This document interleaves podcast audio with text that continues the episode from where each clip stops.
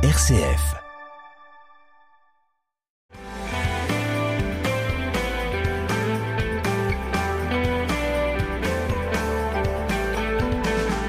Bonsoir à tous, bienvenue dans notre émission Parlons agriculture ou viticulture. Vous savez, euh, maintenant, cette émission qui depuis plusieurs années nous permet de nous retrouver régulièrement pour parler de l'agriculture et de la viticulture de notre région. Et aujourd'hui, nous allons parler agriculture avec euh, Jean-Marie Lette, qui est notre invité habituel pour les questions agricoles. Bonjour Jean-Marie Lette. Bonjour Hubert, bonjour à tous.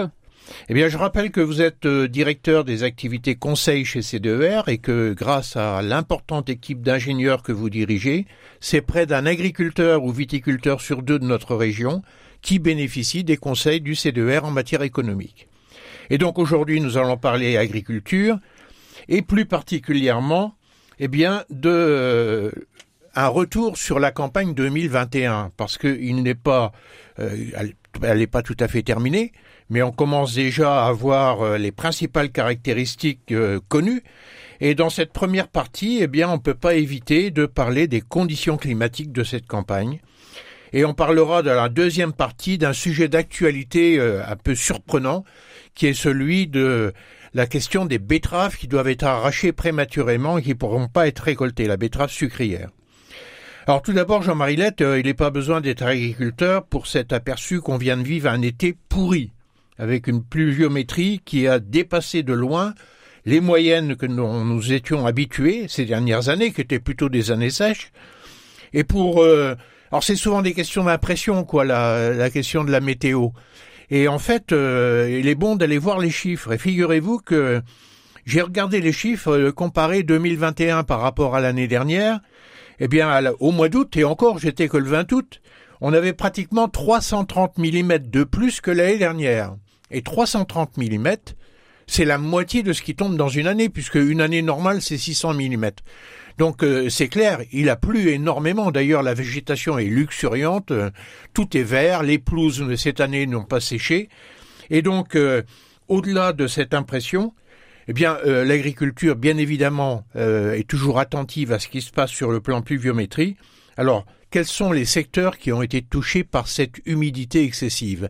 Est-ce que ça a provoqué des, des inconvénients quels sont les inconvénients euh, qu'on peut souligner et rappeler à nos auditeurs? Alors effectivement, cette année, la météo a à nouveau été difficile, mais pas pour les mêmes raisons que l'an passé. L'an passé, on était confronté plutôt à, des problèmes de sécheresse. Cette année, on a été confronté à beaucoup d'eau hein, euh, depuis euh, le début d'année.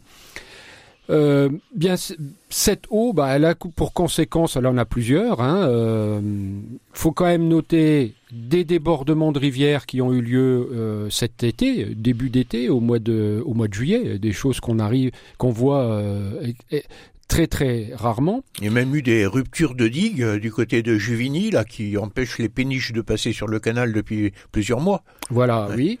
Et, euh, et cette eau euh, importante, bah, elle a empêché les agriculteurs de faire une moisson, on va dire, sereine. Hein. C'était une moisson extrêmement stressante qui a été faite entre les gouttes d'eau.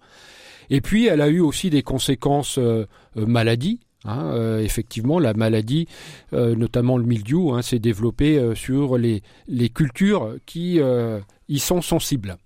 Alors donc une pluviométrie exceptionnelle, pourtant toutes les cultures ne sont pas touchées au même degré par cette pluviométrie, des vallées de rivières inondées, des pertes de cultures importantes, hein, certaines vallées n'ont pas été récoltées. Oui, tout à fait. Hein. Euh, la Marne a débordé. Euh, il y a plusieurs rivières qui ont débordé et euh, les, récoltes qui étaient presque bonnes à, faire, eh bien, ont été sous l'eau. Alors, ça concerne pas des milliers d'hectares, mais quand même, les agriculteurs qui sont directement concernés, bah, bien évidemment, c'est une catastrophe pour eux. Et c'est des catastrophes qui sont assurées pour un risque d'inondation? Alors, si l'agriculteur a effectivement, il y a deux méthodes d'indemnisation possibles. Hein. Il y a les calamités lorsque euh, le, euh, le, département ou la région est classé calamité. Ça, on verra ça dans quelques mois. Et puis, il y a l'assurance récolte hein, qui peut effectivement fonctionner, mais qui, elle, est individuelle euh, au choix de l'agriculteur. Bon, en tout état de cause, euh, ça a été compliqué pour certaines cultures à cause de cette pluviométrie aussi des difficultés de récolte. Cette moisson n'a pas fini. Euh, il fallait récolter entre les averses. Voilà, hein. l'an dernier, on avait terminé, c'était année de sécheresse, si vous vous souvenez, hein. la moisson était terminée pratiquement au 14 juillet. Cette année, certains ici ont récolté au 15 août un mois plus tard. Oui, donc euh, un retard végétatif parce qu'il y avait aussi euh, une végétation très importante qui a retardé la maturité. Il manquait de soleil. Euh, il a, les températures n'étaient pas très élevées. Alors tout ceci a contribué à, faire un retard dans, dans les récoltes. Alors cependant, s'il y avait quand même une belle végétation et une bonne implantation des cultures d'hiver qui étaient à récolter cet été, est-ce que les rendements ont été bons? Alors, peut-être euh, il faut qu'on regarde culture par culture. Hein. Eh, eh, bien, allons-y. Alors, allons-y. Euh, commençons par le colza, puisque c'est la première culture qui est implantée. Il faut se souvenir que l'année passée, euh, cette implantation, s'est faite dans le sec, au mois d'août 2020. Et il y a énormément de surfaces de colza qui n'ont pas poussé, qui n'ont parfois même pas été semées, hein, si bien que on a une année un peu spéciale en colza, puisque on a seulement euh, entre 50 et 70% euh, de, d'une récolte normale de colza. Alors essentiellement lié à des mauvaises conditions d'implantation avec les semis du mois de juillet-août 2020. Exactement. C'est ça. Et puis il y a eu aussi des retournements en hiver et au printemps, hein, parce que si vous vous souvenez, il y a eu du gel. On a été aussi cette année confronté au gel de printemps. Hein, et euh, certains colzas en avance euh, ont dû être tournés parce que euh, les fleurs étaient en, gelée. De même que, on en reparlera peut-être tout à l'heure, hein, il y a aussi un certain nombre d'hectares de betteraves qui ont dû être semés parce que eux aussi ont gelé. Mais ce qui est très rare. Hein. ce, qui, est... très rare. Donc vous voyez, c'est une année quand même encore spécifique sur la météo. On parle de l'année pluvieuse parce que la moisson s'est faite sous la pluie, mais on a aussi semé dans le sec et on a aussi été confronté, confronté à du gel de printemps. Rendement colza, c'est pas terrible, c'est moyen, très moyen. Hein. On va se situer dans la région entre 30 et 35 quintaux, sans doute inférieur au rendement national, chose rare. D'habitude, on a une région qui est plutôt performante et au-delà des, des, rendements nationaux. Cette fois, cette année, on sera en dessous. Bien, justement à cause de ces mauvaises levées et euh, à cause également euh, de problèmes de ravageurs qu'on a connus au printemps. Alors c'est vrai que euh, les colzas, c'est une culture quand même qui est un petit peu dilemme maintenant parce que ça fait plusieurs années qu'il y, a, qu'il y a des difficultés sur le plan agronomique et avec des rendements qui sont qui sont faibles. Exactement. donc cette année confirme encore cette tendance. Tout à fait. Donc voilà pour le colza. Euh, on va parler du, euh, du blé d'hiver ou des escourgeons peut-être, euh, les orges d'hiver. Alors les orges d'hiver. Là, on est plutôt satisfait hein, du niveau de rendement des, des orges d'hiver. Hein, c'est, ça représente 7 à 8% de l'assolement. C'est pas énorme, mais en tout cas, les rendements sont bons. Les taux de protéines sont bons, qui permettent de classer la plupart euh, de la récolte euh, en, en, bra, en, brasserie, hmm, pour faire de la bière, oui. Pour faire de la bière, voilà. Donc, euh, on va dire, on est assez satisfait de, du rendement de, de l'escourgeon et de l'orge d'hiver. Passons au blé? Le blé, c'est la culture principale, hein, 30% de l'assolement, un tiers des, de l'exploitation en moyenne champenoise est, est faite de blé. Le blé, c'est une récolte moyenne. Moyenne en quantité, hein, on va tourner autour de 85 quintaux euh, en Champagne. La moyenne 5 ans, on est plutôt entre autour de 88-90 quintaux. Donc c'est, on va dire, on est plutôt en retrait en matière de rendement.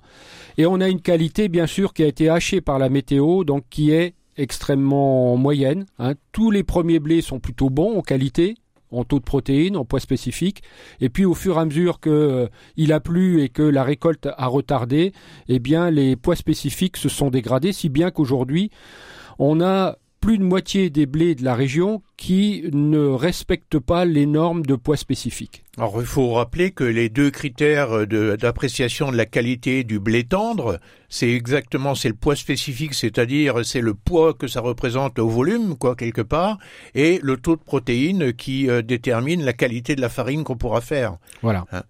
Et donc euh, euh, les premiers récoltés ça allait, mais au fur et à mesure que le temps se passe, avec la pluviométrie, le retard de récolte, on a perdu du poids spécifique. on a dégradé la qualité, hein, et je pense qu'il y aura, bon, ça reste encore en chantier. Euh, les, euh, les coopératives et les négociants se sont pas encore prononcés. Ils attendent que le marché se stabilise autour de, de cette récolte un peu hors norme sur le plan qualitatif.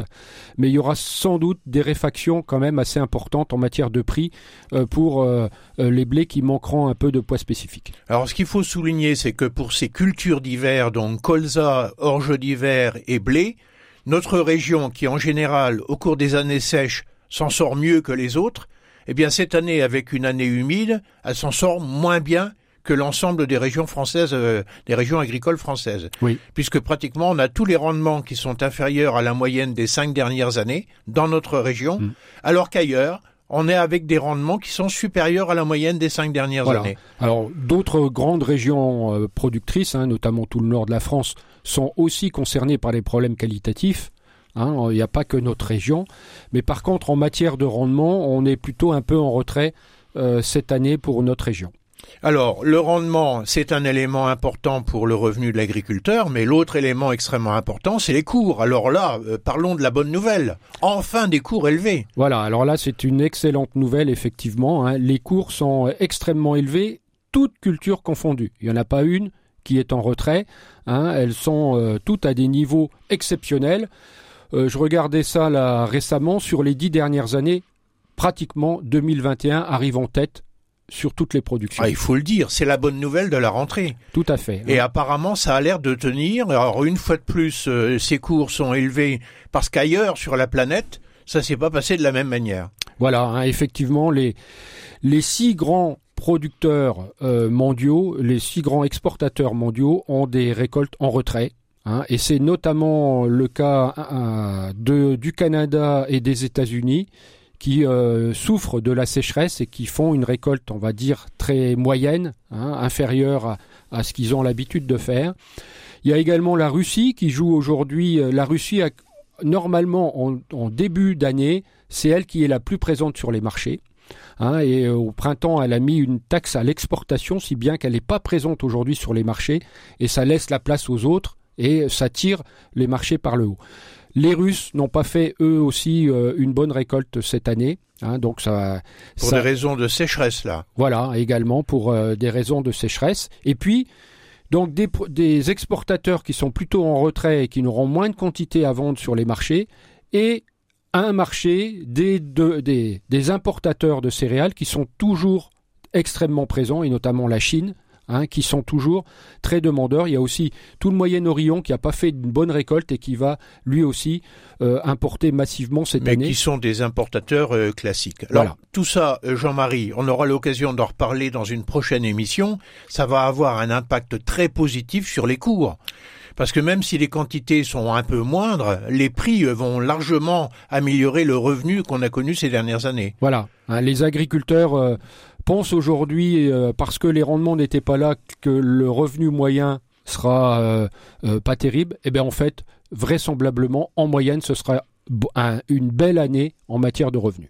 Eh bien, on va faire une petite pause sur cette bonne nouvelle et on va reprendre avec une autre thématique d'actualité de cet été. C'est la question des betteraves qu'il va falloir arracher prématurément.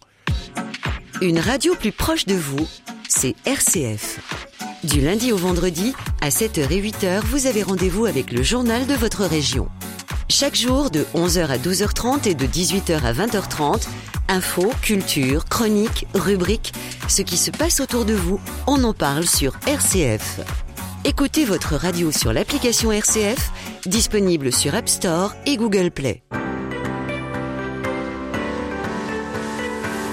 Eh bien, avec nous euh, ce, ce, soir, euh, Jean-Marie Lette, qui euh, vient de nous parler de, des conditions climatiques de la récolte et des rendements euh, qui sont plutôt moyens euh, sur euh, cette région, dans notre région, mais avec des cours qui sont très très bons et qui donnent de bonnes perspectives en ce qui concerne le revenu agricole de l'année 2021. Alors un événement qui s'est déroulé au cours de cet été, qui a surpris tout le monde, le gros titre dans les journaux, 5000 hectares de betteraves dont vont devoir être arrachés au nom du principe de précaution. 5000 hectares, c'est quand même pas rien dans cette euh, région, et j'imagine la surprise des agriculteurs tenus d'arracher des betteraves qui ont des feuilles magnifiques et qui ont une promesse de rendement assez exceptionnelle. Alors qu'est-ce qui s'est passé, Jean-Marie? Alors effectivement, c'est un drame pour euh, les agriculteurs concernés qui vont devoir eh bien, éliminer, qui vont devoir détruire une, euh, une récolte très prometteuse en matière de betteraves. Alors qu'est-ce qui s'est passé? Tout simplement, hein, c'est un, produit, un désherbant betterave qui s'appelle euh, Marquis, euh, pour lesquels eh bien, le gouvernement français a jugé qu'il était non conforme en raison de la présence à des taux variables de trois substances actives interdites dans l'Union européenne. Ce sont des substances actives qui étaient acceptées il y a encore 5-10 ans, hein, qui ne le sont plus aujourd'hui, et par le principe de précaution, eh le gouvernement français a décidé, finalement, c'est une décision euh, française, hein, a décidé de ne pas mettre sur le marché, en fait, euh, ces betteraves qui ont été traitées avec ce produit. Alors, euh, deux questions derrière ça. la première, bon, c'est une norme européenne, donc ça veut dire que ce pays n'est pas fabriqué en Europe? Alors ce produit, il est fabriqué par la société Adama, qui est une filiale de la multinationale Chemchina, hein, un, groupe euh, chinois qui, un gros groupe, hein, puisqu'il a absorbé Syngenta euh, ah, il, y a, quelques années, donc c'est un groupe important. Et ce produit, eh ben, il a été fabriqué, il a été assemblé en Israël. Donc euh, en dehors des normes applicables en Europe en fait. Voilà. Mais suivant un cahier des charges qui est quand même normalement le cahier des charges de l'acheteur. Tout à fait. Il y a une erreur en fait euh, du, euh, du, fabricant, hein, où il y a deux, plusieurs produits qui ont été mélangés au moment du conditionnement en bidon euh, des, du produit et la nocivité euh, de ce produit, de ce fait, de cet herbicide euh, appliqué aux betteraves, donc pour permettre aux betteraves d'avoir euh, le champ libre, si je puis dire, contre les adventices, eh bien, ce, ce produit-là, comment a-t-on remarqué qu'il était non conforme? Alors effectivement, les agriculteurs qui ont été concernés, au moins une partie de ces agriculteurs-là, ont remarqué au printemps une décoloration de, des betteraves lorsqu'ils appliquaient le produit. Et euh, d'ailleurs, ça a été euh, l'origine finalement euh, de la découverte de, ce mélange de deux produits différents dans euh, une partie de la matière active qui a été rajoutée n'est pas euh, euh, utilisée sur betterave. Ces feuilles décolorées, donc des feuilles blanches de betterave qu'on aperçoit au mois de juin-juillet. Au mois de juin, oui. On avait déjà vu ça au cours des campagnes précédentes. Oui, mais pour d'autres raisons de phytotoxicité, on va dire normale, lorsque la météo est, est mauvaise au moment de l'application du produit. Là, c'était effectivement par le biais de, de molécules qui étaient dans le produit qui n'auraient pas dû être là. Alors comment ça a été signalé? Parce que c'est quelque chose moi qui me préoccupe. Est-ce que c'est les agriculteurs qui eux-mêmes, ayant vu que leurs betteraves souffraient, avaient des feuilles décolorées, sont allés vers leur fournisseur Ou à l'inverse, est-ce que euh, c'est le fournisseur qui a prévenu tout le monde, euh, de, parmi ceux qui avaient acheté ce marquis, euh, marquis un peu frelaté, si je puis dire, et, euh, et pour leur dire, écoutez, il va falloir euh, prendre des dispositions. Où est-ce que c'est les pouvoirs publics? En fait, il y a eu une enquête qui a été qui a été faite, hein, et le producteur, hein, c'est Adama, qui a clairement dit qu'il y avait eu une erreur de fabrication, il l'a reconnu, hein, qu'il y a une erreur de, de, fabrication, de conditionnement des produits, si bien que on trouve ces molécules euh, non acceptées à des doses parfois infinitésimales, très, faibles, hein. ça dépend en fait euh, des bidons, hein. mais il y a donc deux lots euh, qui sont concernés par ces mélanges, et malheureusement ces deux lots sont concentrés dans notre région, hein, puisque elles ont été, euh, ils ont été ces deux lots distribués par les deux grosses coopératives de la région. Donc c'est là que se pose la question de la traçabilité, puisque effectivement les industriels doivent numéroter des lots. Et les lots, on sait où ils vont, quoi. Et ils arrivent chez des distributeurs que sont des grandes coopératives locales ou les négociants. Et ces lots, ils sont importants. C'est un numéro par bidon, c'est un numéro par palette, c'est euh, c'est des quantités euh, beaucoup plus importantes? Alors ces lots, ils représentent, euh, vous l'avez dit tout à l'heure, hein, environ 5000 hectares. Il y a à peu près aujourd'hui, aujourd'hui, il y a 270 agriculteurs qui sont concernés et puis il y en a peut-être une centaine encore à venir euh, pour lesquels eh bien les recherches et euh, des analyses sont en cours pour identifier euh, le, le, problème. Donc en gros, ça va faire quelque chose qui va tourner entre 350 et 400 agriculteurs concernés. Ces agriculteurs doivent retourner la totalité de leurs betteraves, même si peut-être il n'y a qu'une partie de leurs betteraves qui sont concernés par. Et ils ont commencé à le faire à la date d'aujourd'hui? Oui, hein, puisque euh, euh, la, la l'organisme qui gère ça le, les a assignés à retourner leurs betteraves. Hein. Donc ça c'est le préfet, c'est l'autorité préfectorale. C'est l'autorité régionale, effectivement, et euh, certains agriculteurs ont commencé à détruire leur, leur récolte en sachant qu'on leur préconise, et c'est une source d'incompréhension supplémentaire pour les agriculteurs, on leur préconise de les détruire avec du glyphosate. C'est pas possible. Eh oui. Alors donc de éliminer toute la partie végétale avec du glyphosate et ensuite de passer un appareil à disque ou, qui déchiquette les racines de betterave. Ils vont devoir passer plusieurs fois hein, parce qu'il y a de la quantité à détruire. Il y a bah, ça fait euh, pratiquement 100 tonnes de matière organique. Alors pas, euh, pas, encore aujourd'hui, hein, mais euh, effectivement il y a une quantité importante à détruire et qui doit se décomposer et ça va mettre un peu de temps. Et ça aura des conséquences ou pas sur la récolte qui va suivre? Alors, les conséquences sur la récolte qui va suivre euh, sur le plan agronomique, je pense pas. Hein, euh, je pense pas. Euh, par contre, là où il y a encore une vraie interrogation pour les agriculteurs, c'est quid de la production prochaine par rapport aux produits? Oui, sachant qu'il y avait eu une exemption pour l'interdiction des néo-néocotinoïdes. Donc les semences de ces betteraves-là ont été des semences traitées pour lesquels il y a des contraintes en ce qui concerne la culture ah. qui suit. Alors, les agriculteurs pourront être euh, concernés par deux types de mesures. La première, effectivement, s'ils ont mis des néonicotinoïdes, comme la plupart des agriculteurs l'ont fait, ils devront respecter le cahier des charges lié à cette molécule, c'est-à-dire pas de plantes à fleurs sur l'année prochaine et sur l'année d'après, etc. Mais au-delà de ça, le fait que les produits incriminés ne doivent pas euh, être. Euh, on ne sait pas si ces produits-là auront, seront encore présents l'année prochaine sur les cultures et si le gouvernement décidera peut-être hein, euh, de réglementer encore la production prochaine vis-à-vis du produit marquis qui a été mis en place cette année. Donc une sorte de rémanence de ces produits-là qui pourrait voilà. mettre des interdictions encore sur les cultures qui arrivent. on l'espère pas, hein, mais en tout cas aujourd'hui c'est une vraie interrogation des agriculteurs. Alors quand même, quand même, au nom d'un principe de précaution, au nom d'un principe de précaution, ce qui signifie quand même qu'en France, les contraintes sont inimaginables, puisque maintenant on va jusque chez l'agriculteur, quand il y a un doute sur un produit, un doute, parce que euh, scientifiquement la nocivité de ces produits-là est même pas démontrée. Euh, on, les, on, appliquait de façon fréquente sur un certain nombre de cultures il y a encore moins de dix ans aujourd'hui. Oui, et, de façon complètement autorisée. Donc ça, c'est pour euh, la production française, pour le sucre qui sortira des sucreries françaises. Et encore, avec le processus d'élaboration du sucre, on ne sait pas trop ce qui peut rester comme euh, résidu. Hein, il y a quand même quelques, euh, quelques doutes là-dessus. En tout cas, il y a un véritable principe de précaution qui, aujourd'hui, sanctionne les agriculteurs. Est-ce qu'ils vont être indemnisés? Alors, c'est aussi une vraie question. Hein.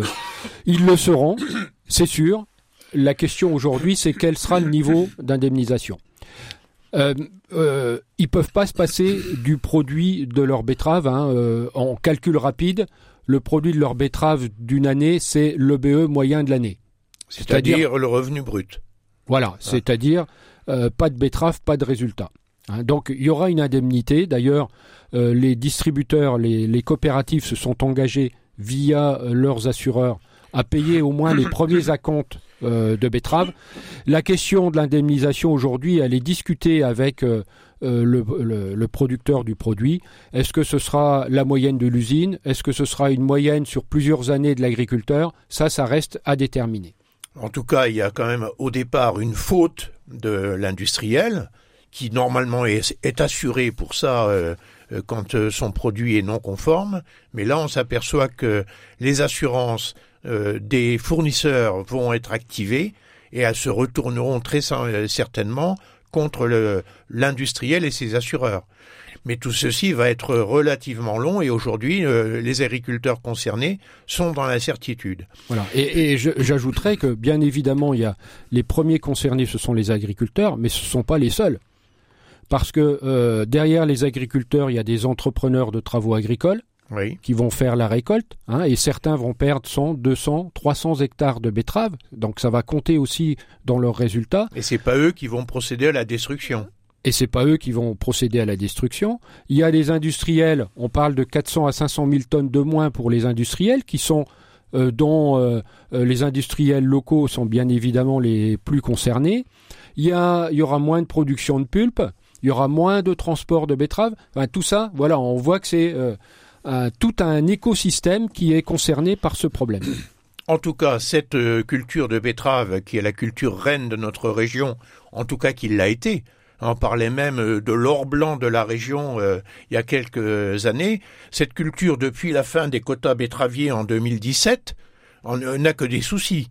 Elle a des soucis parce que d'abord, euh, les cours qui étaient très bons à l'époque des quotas betteraviers ont chuté considérablement quand euh, on a libéralisé la production avec des hectares en plus et donc des, quantités de sucre qui ont fait baisser les cours au niveau mondial. Et maintenant, on a des problèmes agronomiques liés au fait notamment euh, de l'interdiction d'un certain nombre de produits les fameux néo-néocotinoïdes là qui, est, qui étaient sur les semences et qui ont considérablement handicapé la production, euh, notamment euh, l'année dernière à cause de la jaunisse liée aux pucerons qui n'ont pas pu être détruits à temps. Et cette année, on a encore un, un clash, si je puis dire, euh, sur le plan sanitaire. Donc euh, on ne sait pas comment on va s'en sortir et je pense que les agriculteurs vont revoir un petit peu euh, leurs assolements et le nombre d'hectares qu'ils vont pouvoir faire. Et certains euh, ont des assolements qui représentent euh, quelquefois un quart de leur surface. Oui, c'est en moyenne on doit être à 18, 18 19 euh, je voudrais quand même relativiser ce problème qui ne va concerner que 350 agriculteurs. Oui, en pourcentage, euh, ça fait finalement pas tant que ça, quoi. C'est pas si énorme que ça. Malheur si, à eux, mais euh, exactement. Oui. Hein, même si c'est quand même concentré dans, dans notre région. Pour les autres, euh, euh, ils vont vraisemblablement cette année faire une excellente récolte de betteraves en quantité en quantité avec des prix qui sont eux aussi en hausse. Alors on a retrouvé des cours euh, d'avant les quotas ou on est encore un petit peu en dessous? On est encore un petit peu en dessous mais on est loin des 22 23 euros qu'on a co connu la tonne de betterave qu'on a connu euh, il y a quelques années quand on était au fond du, du trou. Aujourd'hui on est plutôt à 26 27 euros la tonne. Hein, ce qui va donner quand même des marges relativement intéressantes si euh, le rendement est bien, est bien présent. Oui, on rappelle qu'à la suite de la suppression des quotas betteraviers, le cours du sucre, qui était autour de 550 euros la tonne, était tombé à 300 euros, donc une chute considérable qui a eu bien évidemment un impact sur le prix payé des betteraves et un impact sur le revenu des agriculteurs. Mais on s'aperçoit qu'on est euh, dans une phase d'adaptation euh, sur quantité-prix euh, qui aujourd'hui est à peu près correcte, mais euh, il y a ces problèmes sanitaires qui arrivent euh, au nom de ce principe de précaution dont euh, on ne peut que se féliciter en ce qui concerne la qualité des produits en France. Voilà. Et, et on n'a jamais eu une qualité aussi euh, bonne de tous les produits alimentaires euh, finalement. Voilà, c'est peut-être ça qu'il faut retenir, hein, c'est que ce principe de précaution qui est très dur pour les agriculteurs, bah, finalement, ça démontre quand même que en France, on a une sécurité alimentaire qui est vraiment exceptionnelle hein, quand on peut la, la, la comparer à d'autres pays. Alors merci euh, Jean-Marie Lette pour toutes euh, ces précisions. On aura l'occasion de regarder tout ça dans le détail euh, dans notre prochaine émission. D'ici là, on vous souhaite à tous une très bonne soirée et à bientôt sur RCF. À bientôt.